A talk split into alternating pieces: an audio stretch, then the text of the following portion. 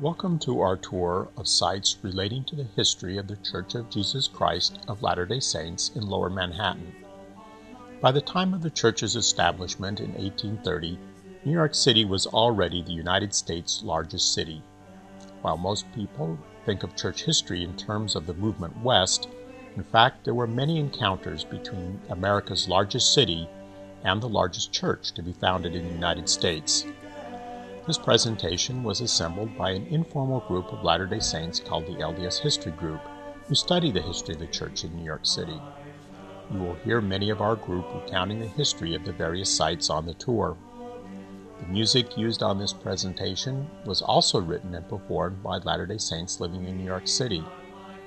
Called Ephraim's Harp, it is in the style of hymn music which would have been familiar to early Latter day Saints in the mid 19th century which is the time period covered by these sites.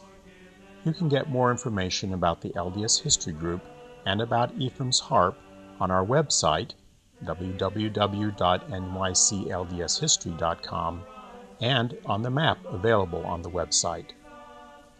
A few notes before we begin the tour. First, we hope you do print out the map in advance to take with you on the tour. Given Lower Manhattan's somewhat convoluted street layout, we strongly urge you to use the map to get from site to site. Second, we should note that given both the complicated street layout and heavy traffic of Lower Manhattan, this tour is designed to be done on foot, not by car. The total walking distance is just over a mile and, depending on your pace, generally takes between an hour and an hour and a half.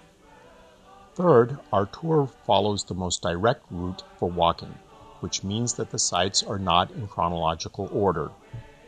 Finally, since the tour will be taking you through some of the most historical parts of Lower Manhattan, in between the stops we will also point out some items of general historical interest.